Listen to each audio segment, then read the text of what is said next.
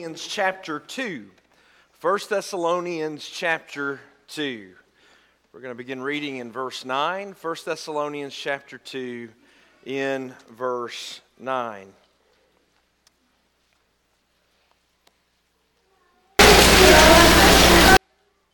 Paul says, For you recall, brethren, our labor and hardship, how working night and day,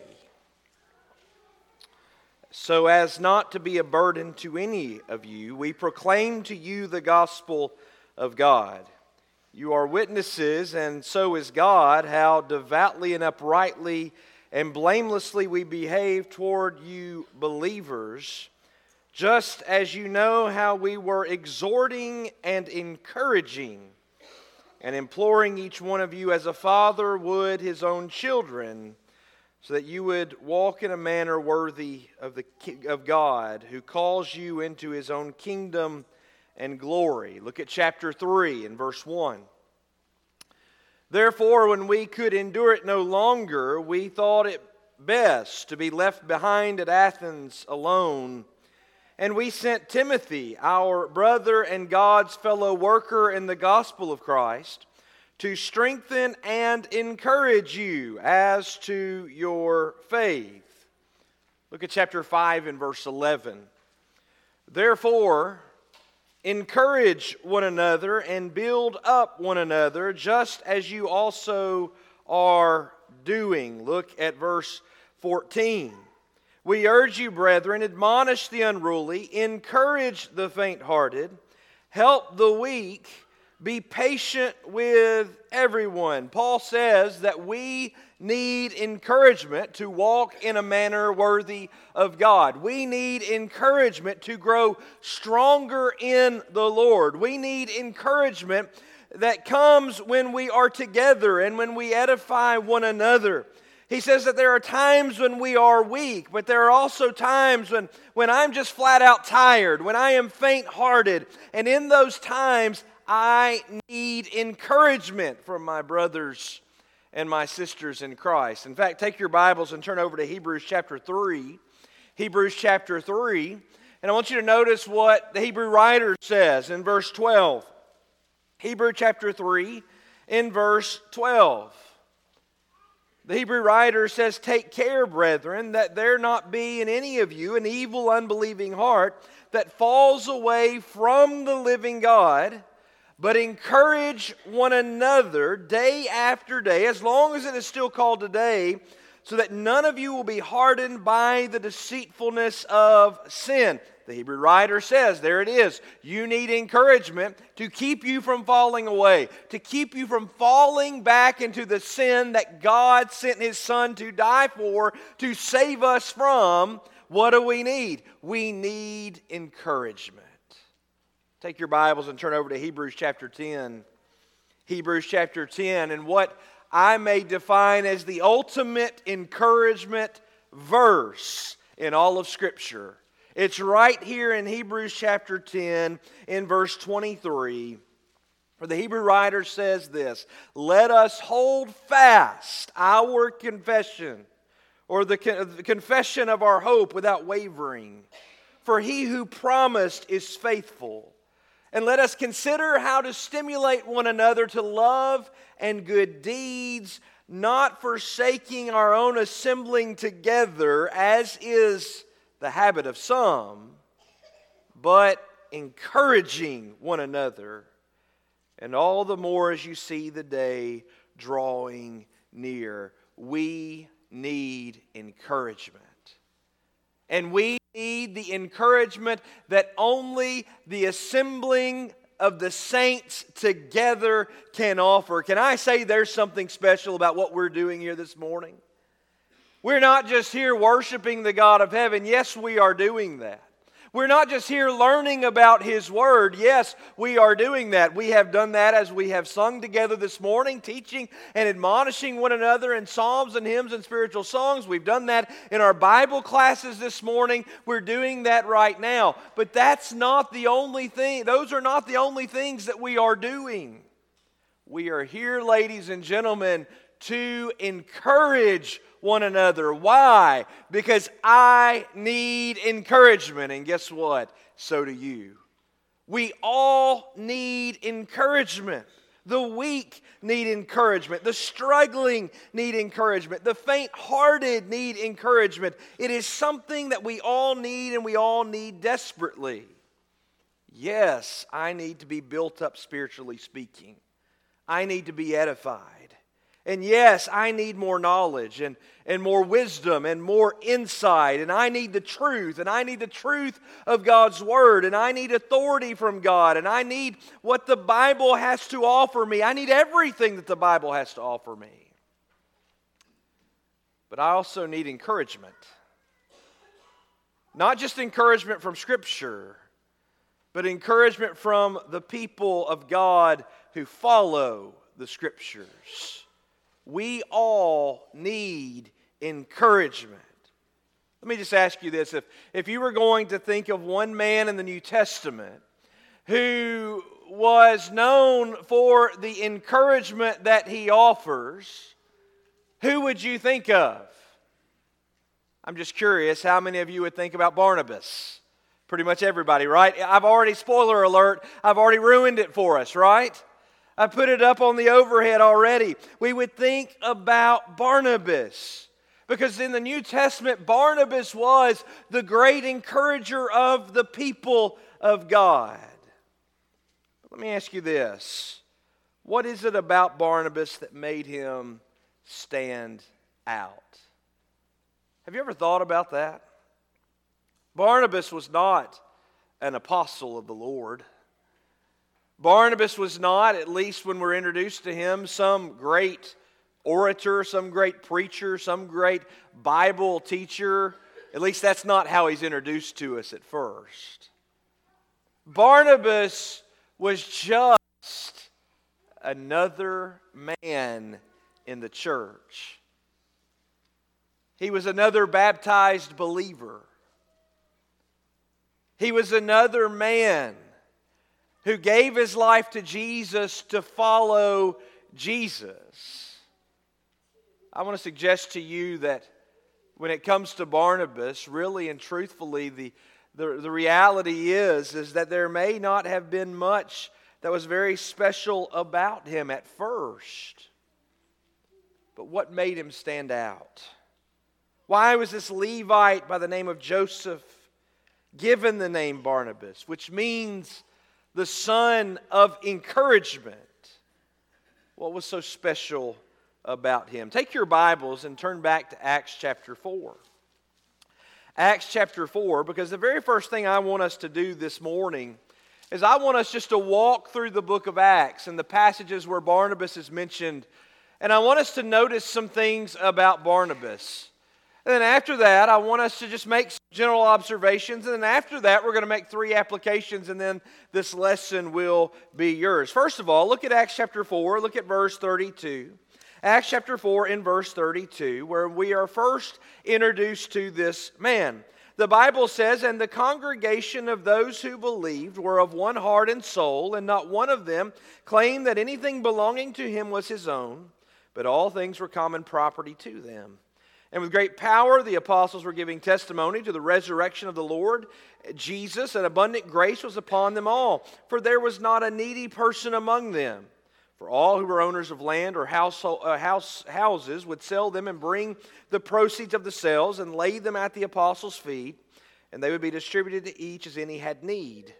Now, Joseph, a Levite of Cyprian birth, who was also called Barnabas by the apostles, which translated means son of encouragement, and who owned a tract of land, sold it, and brought the money and laid it at the apostles' feet. What was so special about this man? Let me suggest to you very simply that when the early disciples were in need and they needed a sacrificial giver, Barnabas was there. Turn all the way over to Acts chapter 9.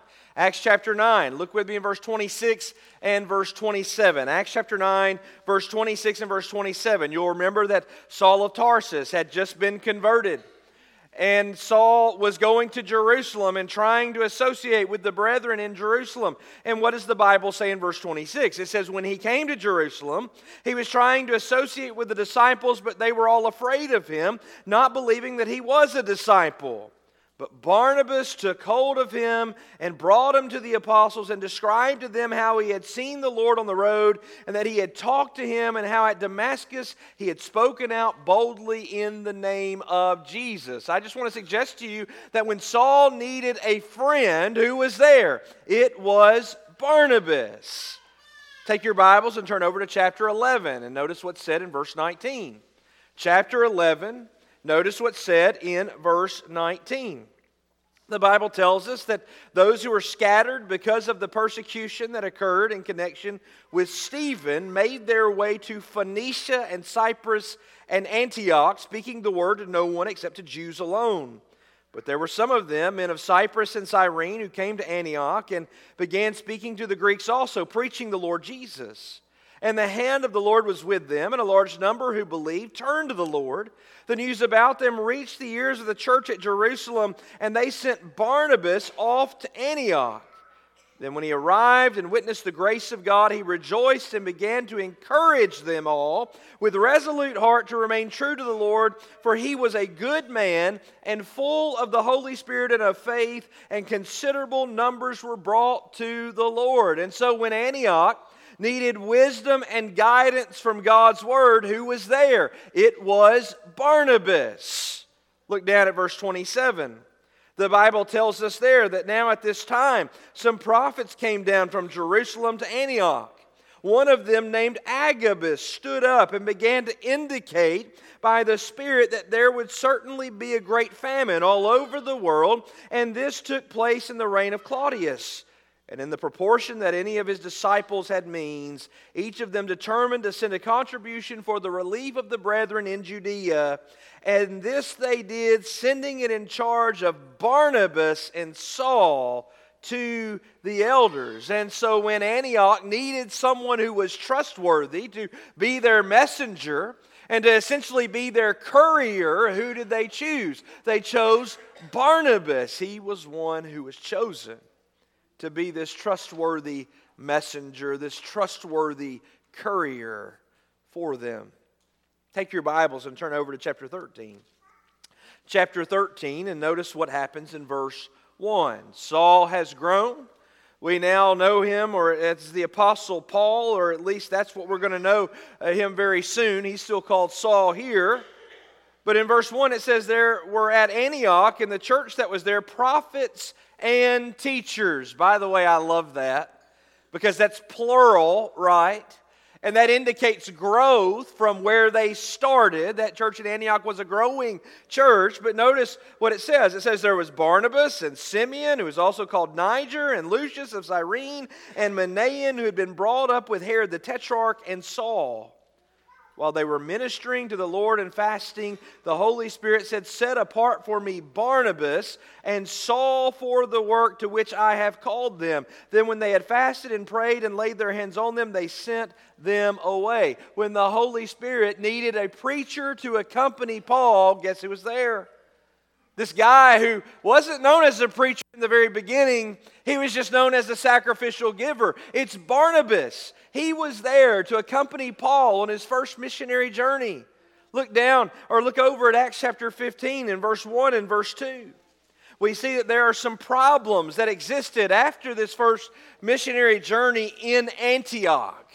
And so in Acts 15 in verse 1, notice what happens. It says, Some men came down from Judea and began teaching the brethren, unless you are circumcised according to the custom of Moses, you cannot be saved. And when Paul and Barnabas had great dissension and debate with them, the brethren determined that Paul and Barnabas and some others of them should go up to Jerusalem to the apostles and elders concerning this issue. Skip down to verse 12. All the people kept silent and they were listening to Barnabas and Paul as they were relating what signs and wonders God had done through them among the Gentiles. When Jerusalem needed a calm voice of reason, who was there? It was Barnabas, or and Paul and Barnabas worked with the Jerusalem council. Actually, when Antioch needed a calm voice of reason, who was there? It was Barnabas. That should probably be Antioch there. But regardless, Barnabas was there. Look at uh, verse 26. Verse 26, and notice what is said there in verse 26. It says, uh, Acts 15, verse 36. I apologize. Verse 36. It says, After some days, Paul said to Barnabas, Let us return and visit the brethren in every city in which we proclaim the word of the Lord and how and see how they are. Barnabas wanted to take John called Mark along with them also. But Paul kept insisting that they should not take him along, who had deserted them in Pamphylia and had not gone with them to the work. And there occurred such a sharp disagreement that they separated from one another, and Barnabas took Mark with him and sailed away to Cyprus. But Paul chose Silas and left, uh, being committed by the brethren to the grace of the Lord. When John Mark needed a mentor, who was there? It was Barnabas. Now, what's interesting about the book of Acts is when we read the book of Acts, most of the time we think about the apostles, right? Luke's writing this to Theophilus. We call it the Acts of what? The apostles, right?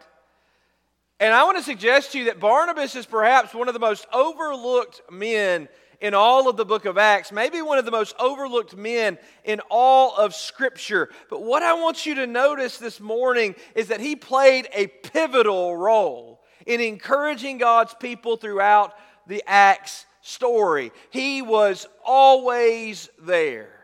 It seems like if there was a problem, if there was a need, if they needed somebody to give of his financial means, to give of his time, to give of his resources, to give of his abilities and his talents, it seems that Barnabas was always there. In fact, I would suggest to you that Barnabas did not start out as this preacher and teacher of God's Word. He was baptized more than likely at Pentecost or shortly thereafter at some point. We really don't know when he was baptized, but that's when the first Christians were baptized. So not a lot of time had passed. I want you to see that this man took his talents and he allowed them to grow to the point where he was able to use his abilities for the glory of God in a relatively short amount of time. I've got to tell you about Alan Landstreet. Alan Landstreet worked with me in different sections of the investment wing of AmSouth and Regions Bank, Morgan Keegan, and some of you may know some about that. I won't bore you with all of that. Alan was married to Jenny Landstreet. Her maiden name is Jenny DeWeese. And, and, and Jenny had brought him to church, and, and, and he had come to church with her regularly, but Alan was not a Christian. So Alan comes to church, and I remember one Wednesday night, one of the elders of the church in Collierville, Tennessee, Phil Ford Sr., came up to him and said, Alan, you know what you need to do. You just haven't done it yet. And you know what we did? We baptized Alan that night. He said, You're right. As a salesman, and Phil Ford Sr. was that. He was a state farm agent. He knew how to sell insurance. He also knew how to sell the Lord, too. He knew how to close the deal. Sometimes you just got to ask for the business. And so he told Alan, he said, It's time. And Alan said, You know, you're right. I've been putting this off for too long. And Alan was baptized. A few months later, Mallory and I moved to Bentonville, Arkansas, my first full time work as a gospel preacher. And who calls me? And just a few months later, it was Alan. He said, Hey, Wiley, I've got this invitation that I'm doing. It's my first time. Will you help me with it? That's Barnabas.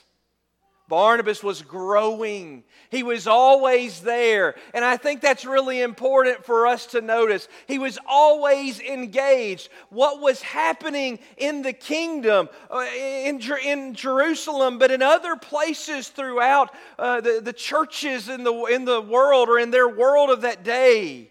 Barnabas was actively engaged. He was always a part of the solution. If there was a problem, Barnabas was willing to not just bring up the problem, he was also willing to be a part of the solution. And let me just say, we need a lot more Barnabases like that today. Don't just complain to me about a problem. Come and bring a solution. And maybe your solution is not the best, at least be a part of the solution. And in the church, we have problems every now and then, don't we? But what do we need? We need more men like Barnabas who will not just complain about a problem, but they will help be a part of the solution. Barnabas was always there, he was always engaged. He was always a part of the solution. Why? Because he was a growing Christian man. Are you growing today? Or have you kind of just arrived?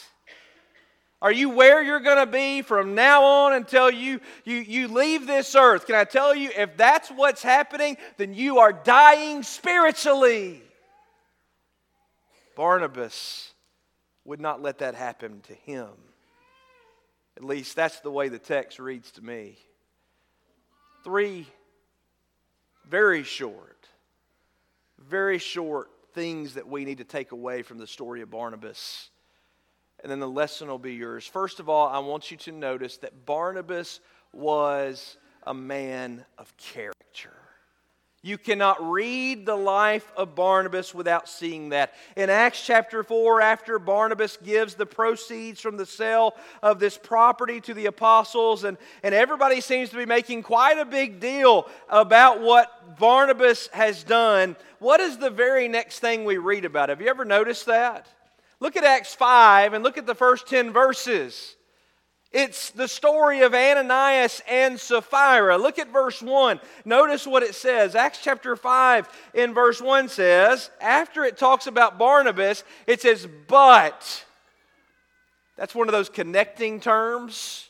It's connecting the thoughts from the end of chapter 4 to chapter 5. But a man named Ananias with his wife Sapphira sold a piece of property. And how many of us know what happened to Ananias and Sapphira? They sold the property, they held back some of the proceeds for themselves. They gave some money to the church, and they had done so apparently in some way that it was deceptive, right? It was a lie. And so they are called out for their lie, and both of them fell down to the ground and breathed their last breath. As I said, I think last night or Friday night, I can't remember, it was not just a there's not just miraculous births in the Bible, right? This was a miraculous death. God said, "Hey, you guys are dead." Boom. You are punished for this lie. You have lied to my people. God knew their hearts and they died. And so, what's the point of this? I believe clearly that the Holy Spirit is drawing a contrast between the spirit of giving of Barnabas and that of Ananias and Sapphira. You see, Barnabas was a sacrificial giver. Barnabas was an honest man. Barnabas was a genuine man. He was a man of integrity. He was not a politician. He was not trying to compete with other brethren to see how he could be the most influential man in the church in Jerusalem. He was real. And don't you like people who are real with you? Don't you like people who are genuine? Don't you like people who, who are there to serve and they have no agenda whatsoever, but they just truly want to serve you? They want to care for you? Most of the time, those are people of character. Barnabas was not acting, he was not putting on a show, he was not greedy for influence. Barnabas was a man of character. In Acts chapter 11, you can turn back over there. When the Gentiles were being converted in Antioch, who did Jerusalem send to work with all of them? They sent Barnabas. And again, we see his character in this part of the text. And I say that because this was not just an issue of some national origin. This is not, okay, we're going to send Wiley to Britain to work with some brethren in Britain or England or London or whatever you want to call it, right? This is not just that. This was an issue that also has divided our country, whether some want to admit that or not. It was an issue of race. Jews had no dealings with Samaritans, right? John 4 tells us. Jews did not like the Gentiles either. In fact, in Matthew 18, when Jesus is talking about church or Bible discipline, when the church was to execute discipline, what did he say to the, the Jewish Christians there in Matthew? He said, Let them be to you as a Gentile or a tax collector. And what do you think that meant? Every Jew in the first century knew what that meant. Jews did not spend time with Gentiles. This was a racial issue. Who did they send to deal with it? They sent Barnabas.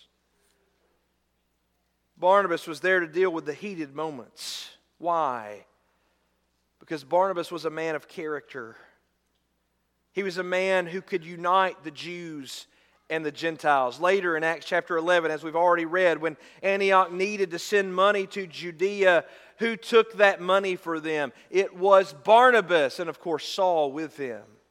They were men that could be trusted. They were men whose character uh, was whose, whose character was absent of greed.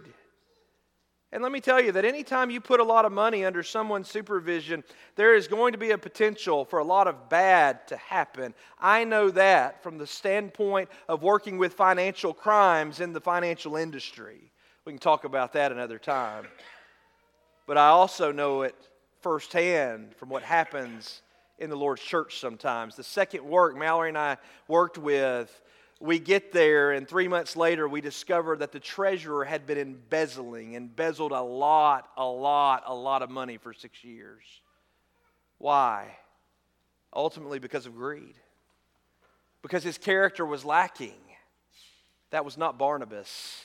That was not Saul. They were men who could be trusted. And here's the point if you want to be a big encouragement to people, it all starts with your heart and it all starts with your character. It all starts with your motives. It starts with who you are on the inside, and then who you are on the inside manifests itself on the outside. It demonstrates itself. It starts with your character. And listen to me, there are a lot of people in this world who are tempted to be self willed. They are tempted to be greedy. There are people out there that they want to be prominent and they want to be prestigious and popular, and that is nothing but a discouragement to others. Barnabas was an encourager, first because of his character, and we need to cultivate and maintain that same character. But number two, Barnabas was also a man of great capability. In fact, Barnabas was a man of not just great capability, he was able to do a lot of things. We might call him the five talent man. He had the capability of, of capabilities of being extremely generous.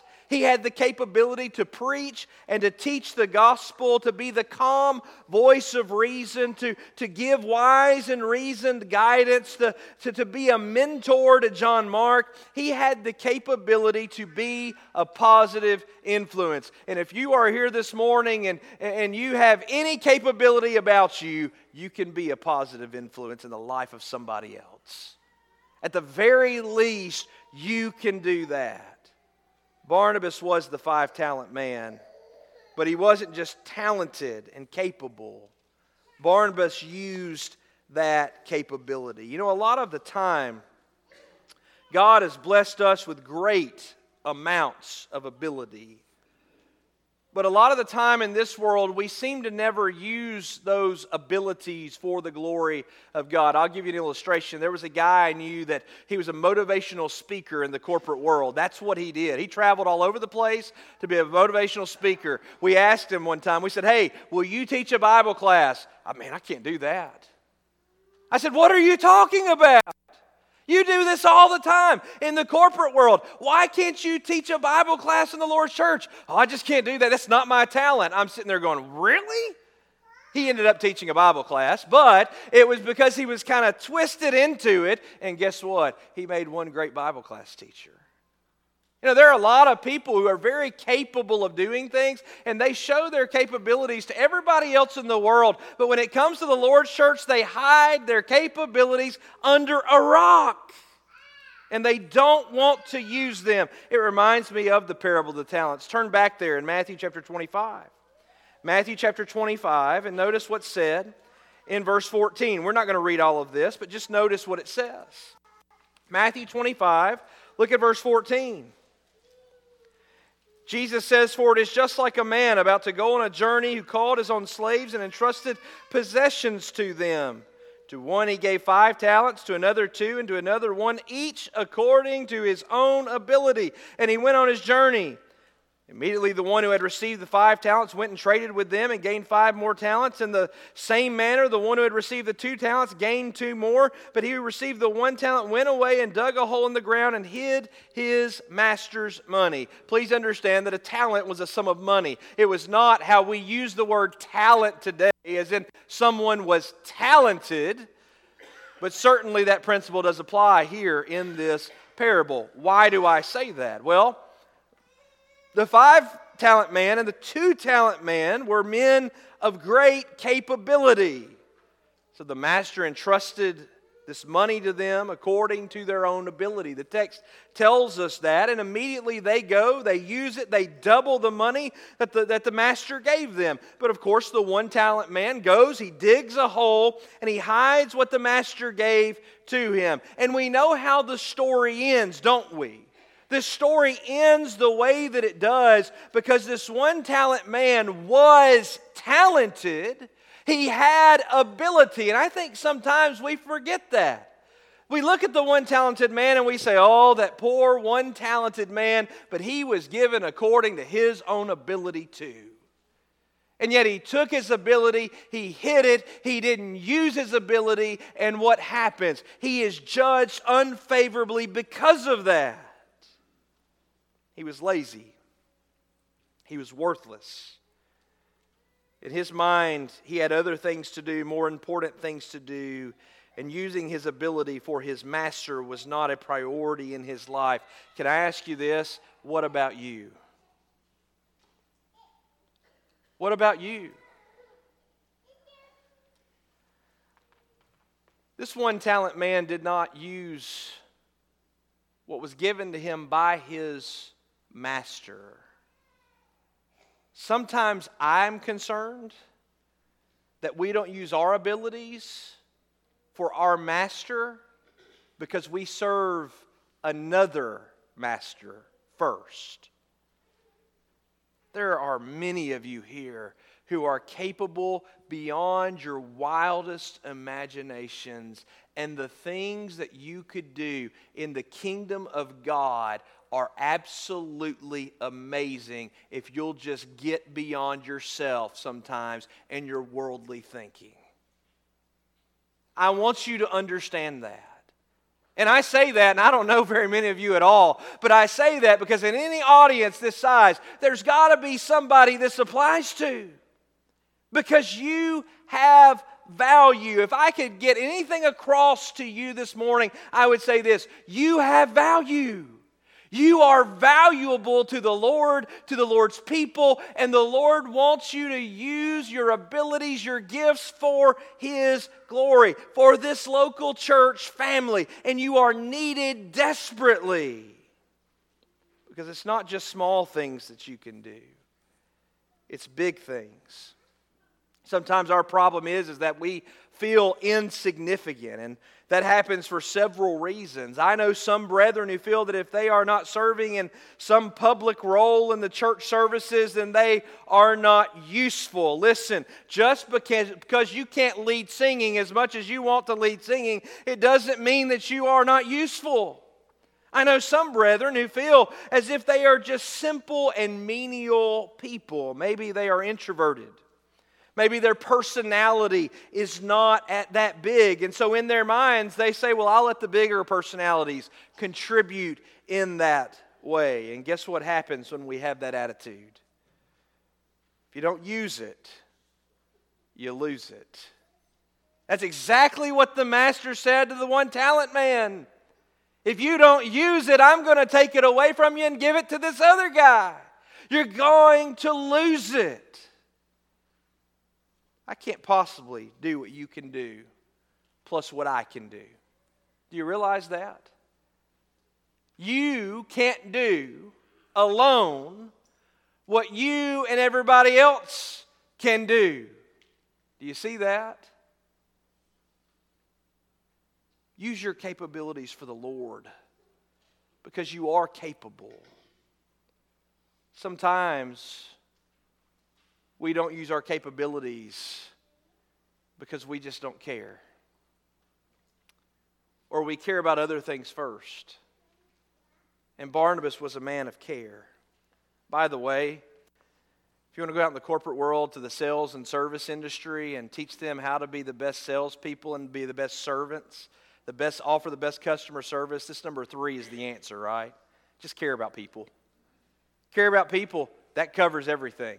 You'll get a JD Power and Associates top person in customer service and sales. Why? Because you care. Why would anybody in the first century sell a valuable piece of land and give it for the sake of others? That land was valuable. Barnabas was sacrificing something of value. You know, we know how to give, we do it every week. But do we know how to do it in a sacrificial way? And, why would Barnabas do that? Land in that day and time was a lot more valuable to those people, probably, than it is today. But he did it because he cared.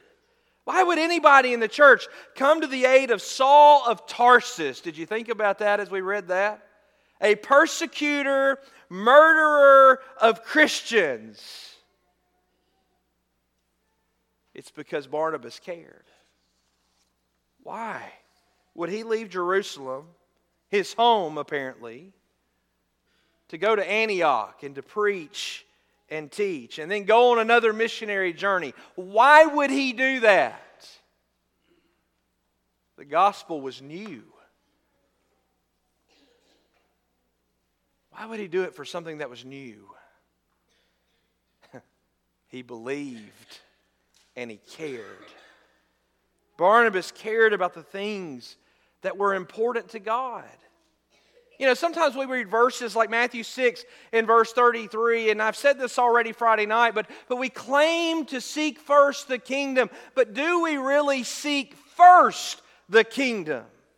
It's as if we want to ch- change what, what Jesus said in Matthew 6 33 to say, just simply seek the kingdom of God, right? Does it say that? Just seek the kingdom of God. As long as you are seeking the kingdom of God, you're okay. It doesn't say that. It says seek first the kingdom of God. It's as if we want to change the greatest command to just love the Lord our God with our heart, soul, mind, and strength, and we forget about that three letter word that's in front of all of those things. It's the word all. You love the Lord your God with all your heart and with all your soul and with all your mind and with all your strength. You love Him with every fiber of your being first. That was Barnabas. He put kingdom work ahead of everything else, it became his life. Our problem today is that we are so busy with all of these other things. We wake up early we get ourselves ready. We get the kids ready for school. We eat breakfast.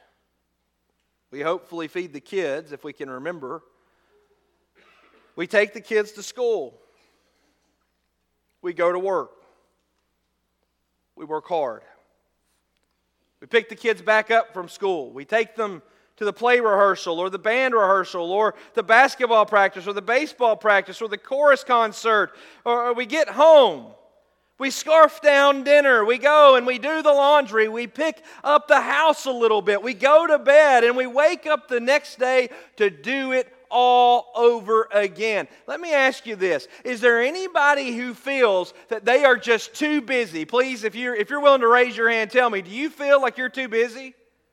Okay, I'm the only one that feels like he's too busy. I am the only, there's some, some are kind of doing this right here. They're kind of doing that. That's okay. Ladies and gentlemen, can I just say something? If you're too busy to put the Lord first, you are too busy. Satan does something that we don't think about in towns like Athens, Alabama, where there are like a hundred churches, right? Can I say that? There's a lot of Christians in Athens that are living a faithful life.